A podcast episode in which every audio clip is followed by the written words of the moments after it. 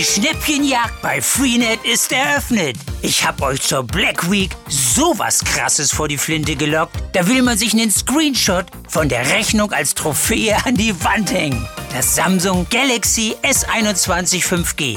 Ab nur einem Euro mit mindestens 200 Euro Tauschprämie bei Mobilcom Digital. Und bevor jetzt alle davon Wind bekommen, schießt euch den Deal jetzt auf freenetdigital.de. glaube, dass es nicht Kern dessen ist, was notwendig ist. Wir haben ja sehr, sehr wenig sehr schwere Corona-Fälle in Schulen. Es würde natürlich ein kleines Bausteinchen bringen, um insgesamt die Impfquote hochzubringen. Kinderärzte fordern eine Impfpflicht für Lehrkräfte und Mitarbeitende in Kitas, ähnlich wie fürs Pflegepersonal. Lehrerverbände sind dagegen. Gleichzeitig geht die Debatte um eine generelle Impfpflicht weiter. Sprechen wir drüber in dieser Folge. Bonn Aufwacher. News aus Bonn und der Region, NRW und dem Rest der Welt. Heute mit Wiebke Dumpe. Schön, dass ihr dabei seid. Wie immer geht es los mit dem Meldungsüberblick aus Bonn und der Region. Die 7-Tage-Inzidenz in Bonn ist am Wochenende wieder stark gestiegen. Und das, obwohl sich am Wochenende normalerweise weniger Menschen testen lassen als unter der Woche. Am Sonntag lag der Wert bei rund 236. Am Freitag betrug er noch 193 und hatte am Samstag die 200er-Marke überschritten. Nach den aktuellen Zahlen der Stadt stieg die Zahl der gemeldeten Corona-Fälle auf insgesamt 19.943. Bislang sind 275 Personen in Bonn im Zusammenhang mit einer Covid-19-Erkrankung verstorben. Im Rhein-Sieg-Kreis ist die Wocheninzidenz dagegen leicht gesunken auf 201. Am Vortag waren es 205. Insgesamt wurden bisher 32.341 Corona-Fälle im Rhein-Sieg-Kreis registriert. Die Zahl der Toten liegt unverändert bei 594. Der Bonner Weihnachtsmarkt hat an seinem ersten Wochenende zahlreiche Besucher in die Innenstadt gelockt. Einige von ihnen wunderten sich über die fehlenden Kontrollen an den Verkaufsständen. Schon bei Tageslicht drängten sich viele Besucher durch die Budenreihen auf dem Münsterplatz. Am Abend wurde es noch voller. Rund 35.000 Bändchen hatte die Stadtverwaltung im Vorfeld gekauft und an die Schausteller verteilt. Wie sich nun herausstellte, wissen offenbar nur wenige Marktbesucher von dem Service. Besucher des Weihnachtsmarktes berichteten, Beamte des Bonner Ordnungsamts seien nicht zu sehen gewesen, um Kontrollen durchzuführen. Der Generalanzeiger traf sie bei seiner Recherche ebenfalls nicht an. Für das Kontrollieren der 2G-Regel ist das Ordnungsamt zuständig. Wir müssen nicht kontrollieren, machen es auch nicht, sagte ein Händler wörtlich. Das Leerschwimmbecken der Boiler Bütt kann noch mindestens bis Ende November weiter genutzt werden. Das teilt jetzt die Stadt auf Generalanzeiger Nachfrage mit. Das bedeutet, Schwimmkurse von Sportvereinen und Schwimmunterricht von Schulen können nun doch erst einmal fortgeführt werden. Die Verwaltung hatte das Hallenbad in der Goethe-Allee nach den Herbstferien nicht mehr geöffnet, weil eigentlich Ende Oktober umfangreiche Reparaturarbeiten am Mehrzweckbecken beginnen sollten, die einen gleichzeitigen Schwimmbetrieb Betrieb unmöglich gemacht hätten. Wegen Abstimmungsschwierigkeiten zwischen dem Sport- und Bäderamt und dem städtischen Gebäudemanagement wurde das Leerschwimmbecken für alle Nutzer überraschend wieder für den Schwimmbetrieb freigegeben. Das große Becken der Bütt konnte aufgrund der erforderlichen Sanierung in dieser Herbst-Wintersaison jedoch nicht in Betrieb genommen werden. Es ist ohne Wasser. Derzeit kann nur das kleine Leerschwimmbecken benutzt werden.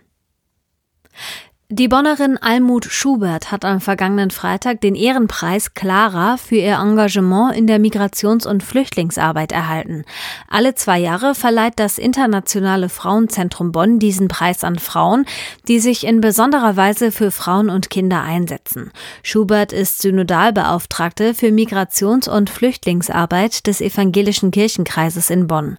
Seit 32 Jahren engagiert sie sich außerdem ehrenamtlich bei der Flüchtlingshilfe Bonn. Die Synodalbeauftragte berät vor allem geflüchtete Frauen, die in Bonn leben. Für sie sei es ein Erfolgserlebnis, wenn die Behörden den Aufenthalt in besonders schwierigen Fällen genehmigen. Neben ihrer Arbeit als Beraterin organisiert sie Gesprächskreise wie das Café International im Stadtteil Tannbusch. Hier haben geflüchtete Frauen die Möglichkeit, deutsche Frauen kennenzulernen und über ihre persönlichen Probleme zu sprechen. Almut Schubert sagte, dass diese Kreise sehr wichtig für die Integration sein, denn sonst blieben die geflüchteten Frauen nur unter sich. Wenn ihr den Aufwacher regelmäßig hört, dann wisst ihr, wir besprechen hier immer zwei Themen. Bis zum Ende des Monats gucken wir allerdings nur auf ein Thema. Dafür nehmen wir uns dafür dann auch ein bisschen mehr Zeit. Und weil wir gerade einfach nicht drum rumkommen, geht's heute im Aufwacher um Corona. In ganz Deutschland steigen die Corona-Zahlen. Experten sind sich einig, das liegt auch daran, dass die Impfquote immer noch zu niedrig ist. Eine Impfpflicht wurde lange komplett ausgeschlossen. Jetzt scheint es aber so, als würde sich das ändern, zumindest mit Blick auf bestimmte Berufsgruppen. Die Bundesländer haben den Bund gebeten, eine Impfpflicht für Beschäftigte in Krankenhäusern und Pflegeheimen einzuführen. Und Kinderärzte fordern, dass so eine Impfpflicht auch für Lehrkräfte und Beschäftigte in Kitas kommen soll. Da sprechen wir jetzt ein bisschen ausführlicher drüber mit unserem Wirtschaftschefreporter Reinhard Kowaleski. Hallo Reinhard, willkommen im Aufwacher. Ja, ich grüße dich, Wiebke. Die Forderung an sich ist ja nicht neu, aber ich möchte jetzt gerne noch mal ein bisschen genauer drauf schauen. Warum wollen die Kinderärzte diese Impfpflicht für diejenigen, die in Schulen und Kitas arbeiten? Ja, das Hauptargument ist, dass Kinder ja zum Teil gar nicht geimpft werden können. Also um die zu schützen, sollten wir eben alle impfen, die mit denen zu tun haben. Das sind dann eben die Lehrer und Erzieher und so weiter. Hm, wenn man jetzt sagt, wir müssen die Lehrerinnen und Lehrer und die Kita-Mitarbeiterinnen und Mitarbeiter impfen, um die Kinder zu schützen, ist das eine berechtigte Forderung? Also ist die Impfquote in dieser Berufsgruppe so gering? Ich glaube, man muss da ein bisschen vorsichtig sein. So sagt auch Karl Lauterbach gegenüber uns, also der SPD-Gesundheitsexperte. Aus zwei Gründen müssen wir vorsichtig sein. Zum einen, es sind relativ viele Lehrer geimpft. Und was ich noch wichtiger finde, ist, wenn ein Kind infiziert wird, sind die Folgen ja in der Regel nicht so drastisch. Also sprich, ich halte es für richtig, dass es eine Impfpflicht für Menschen gibt, die an, in Altenheimen arbeiten oder auch in Krankenhäusern, weil dort Menschen betreut werden, die sehr vulnerabel sind. Also das Risiko, dass die schwer erkranken durch Corona, ist relativ hoch. Und bei über 70-Jährigen ist es sogar relativ hoch, wenn die geimpft sind. Und darum ist das bei Altenheimen total berechtigt. Bei jüngeren Menschen muss man natürlich deutlich vorsichtiger sein. Also ich, ich persönlich bin da eher gegen. Und entscheiden würdest das aber ja nicht du, sondern ähm, Politikerinnen und Politiker. Du hast gerade schon angedeutet, Karl Lauterbach, der ja eigentlich doch sehr pro strenge Regeln und pro Impfung ist, sagt, das ist nicht so nötig. Wie sieht das denn bei anderen Entscheidenden aus? Ja, also wir haben ja mit der grünen Fraktionschefin Josephine Paul gesprochen.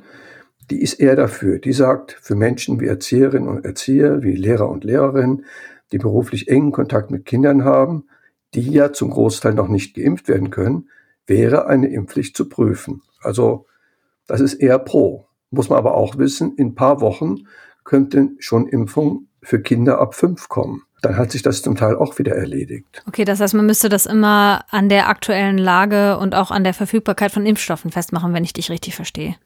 Sag mal, es ist Teil des Gesamtbildes. Ähm, also ich finde das Argument, Kinder können nicht geimpft werden, darum müssen wir wenigstens die Lehrer impfen, das finde ich relativ schlüssig. Also sprich, ähm, eine Impfpflicht vor, sagen wir, sechs Monaten wäre deutlich schlüssiger gewesen als jetzt, wo möglicherweise in wenigen Wochen schon Impfungen für kleine Kinder möglich sind. Was sagen denn die, die betroffen werden, also die Lehrerinnen und Lehrer und die Erzieherinnen und Erzieher dazu? Also der Philologenverband lehnt das ab. Er sagt, ich glaube, damit hat er auch recht, die Impfquote bei den Lehrern ist relativ hoch. Also die glauben über 90 Prozent, also in NRW. Die sagen auch, der Umgang untereinander sei geprägt durch Verantwortungsbewusstsein und gegenseitige Rücksichtnahme. Na gut, das sind, kann man sagen, das sind Phrasen, aber glaube ich jetzt auch. Mhm. Und wie schätzt du das persönlich ein? Würde uns denn so eine Impfpflicht dann jetzt überhaupt weiterbringen für Lehrerinnen und Lehrer? Ich glaube, dass es nicht Kern der, dessen ist, was notwendig ist. Wir haben ja sehr, sehr wenig sehr schwere Corona-Fälle in Schulen. Es würde natürlich ein kleines Bausteinchen bringen, um insgesamt die Impfquote hochzubringen. Aber wichtiger ist, dass nämlich sehr viele große Unternehmen drängeln ihre Mitarbeiter, dass sich impfen lassen, weil die wollen, dass die Leute gut zusammenarbeiten können. Und das geht nicht, wenn ein Teil ungeimpft ist und ein Teil geimpft. Also weil das Risiko ist dann eben doch relativ hoch. Mhm, klar. Lass uns mal beim Thema Impfpflicht bleiben und das so ein bisschen ausweiten. Das ist ja generell ziemlich aufgeladen. Gerade habe ich das Gefühl, unsere Nachbarn in Österreich, die führen ja ab nächstem Frühjahr auch eine Impfpflicht ein für alle. Und in Deutschland denken vor allem die Ministerpräsidenten der besonders betroffenen Bundesländer, also Sachsen und Bayern, aktuell offen drüber nach. Wäre das möglich, dass eine Impfpflicht für Deutschland für alle kommt? Also geht das gesetzlich überhaupt? Ich glaube, bei Abwägung der verschiedenen Verfassungsgrundsätze, dass eine Impfpflicht möglich wäre, dass das Verfassungsgericht das erlauben würde. Weil wir haben eine deutlich höhere Einschränkung der allgemeinen Freiheit praktisch aller Menschen, weil die Impfquote so niedrig ist als es ein Einschnitt an Freiheit bedeutet für den Einzelnen, wenn er sich zwei Piekse geben lässt. Hinzu kommt, dass rein statistisch es bewiesen ist, dass die Menschen, die geimpft sind, ein deutlich niedrigeres Risiko haben als diejenigen, die nicht geimpft sind. Meinst du, Reinhard, dass eine Impfpflicht der richtige Weg ist, um mehr Leute dazu zu kriegen, sich impfen zu lassen? Das ist wirklich eine tolle Frage ich glaube, wir alle sind ganz schön müde von der ganzen Corona-Thematik. Und darum sind alle froh, nicht alle, aber fast alle froh, wenn man möglichst viele Leute impfen lässt oder die sich impfen lassen, damit man weiß, die nächste Welle ist deutlich weniger problematisch als jetzt. In dem Sinn finde ich es auch richtig, dass da mal sehr gedrängt wird, ob eine echte Impfpflicht so in so einem juristischen Sinne irgendwas bringt, also ich bin mir da einfach nicht sicher. Es kann auch zu so einer ganz blöden Trotzreaktion führen, dass da 10 oder 20 Prozent der Bevölkerung meinen, das wichtigste Symbol für ihre Freiheit ist, sie lassen sich nicht impfen. Also ich, wenn ich ehrlich bin, kommt mir das fast skurril vor, aber man kann das ja so sehen. Und wenn das Ergebnis ist, dass sich das immer mehr verhärtet, dann wäre ich da vorsichtig. Man soll es einfach einfacher machen. Man sollte, wie die Amerikaner, die haben, da kann man mit einem Auto vorfahren wird der Peaks gemacht, man fährt weiter, ist nach zehn Minuten fertig. Man sollte alle Apotheken können das doch anbieten. Also ich fand es falsch, dass man hier gesagt hat, im Prinzip nur beim Hausarzt. Denn es gibt viele Leute, die haben überhaupt keinen Hausarzt. Das ist einfach unrealistisch. Man muss es so einfach wie möglich machen, dann werden viele sich das noch überlegen. Okay, ich nehme mit, du wärst eher dafür, das Impfangebot niederschwelliger zu machen, als alle dazu verdonnern, sich auf Teufel komm raus impfen zu lassen. Das kommt mir sehr viel schlauer vor, ja. Das sagt Reinhard Kowaleski, Chefreporter für die Wirtschaft bei der Rheinischen Post. Danke dir für den Überblick und deine Einschätzung rund ums Thema Impfpflicht. Die Meldungsübersicht für heute starten wir mit einem kleinen Hinweis. NRW bekommt diese Woche eine neue Corona-Schutzverordnung. Da steht dann unter anderem drin, dass im Freizeitbereich 2G gilt. Wer also in ein Restaurant, ins Kino oder zum Beispiel auf einen Weihnachtsmarkt will, der braucht dann einen Nachweis über eine Impfung oder über eine Genesung. Ein Test reicht dann nicht mehr. In Bussen und Bahnen und am Arbeitsplatz kommt 3G und für Clubs und Karnevalsveranstaltungen gilt dann 2G+, also geimpft, genesen und getestet.